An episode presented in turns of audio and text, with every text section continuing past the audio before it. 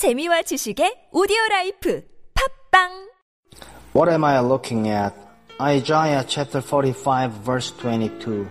Look unto me and be ye saved. Do we expect God to come to us with His blessings and save us? He says, look unto me and be saved. The great difficulty spiritually is to concentrate on God, and it is His blessings that make it difficult. Troubles nearly always make us look to God. His blessings are apt to make us look elsewhere. The teaching of the Sermon on the Mount is, in effect, narrow all your interest until the attitude of mind and heart and body is concentration on Jesus Christ.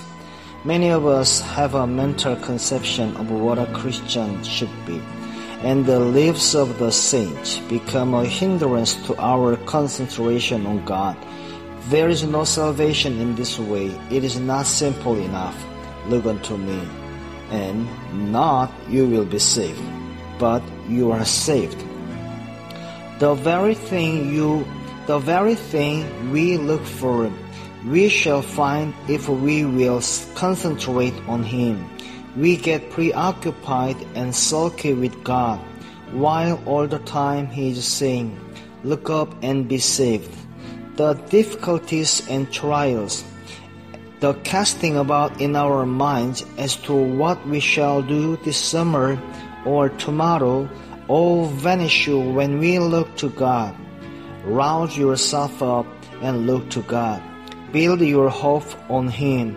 No matter if there are 101 things that press, resolutely exclude them all and look to Him. Look unto me, and salvation is the moment you look. What am I looking at?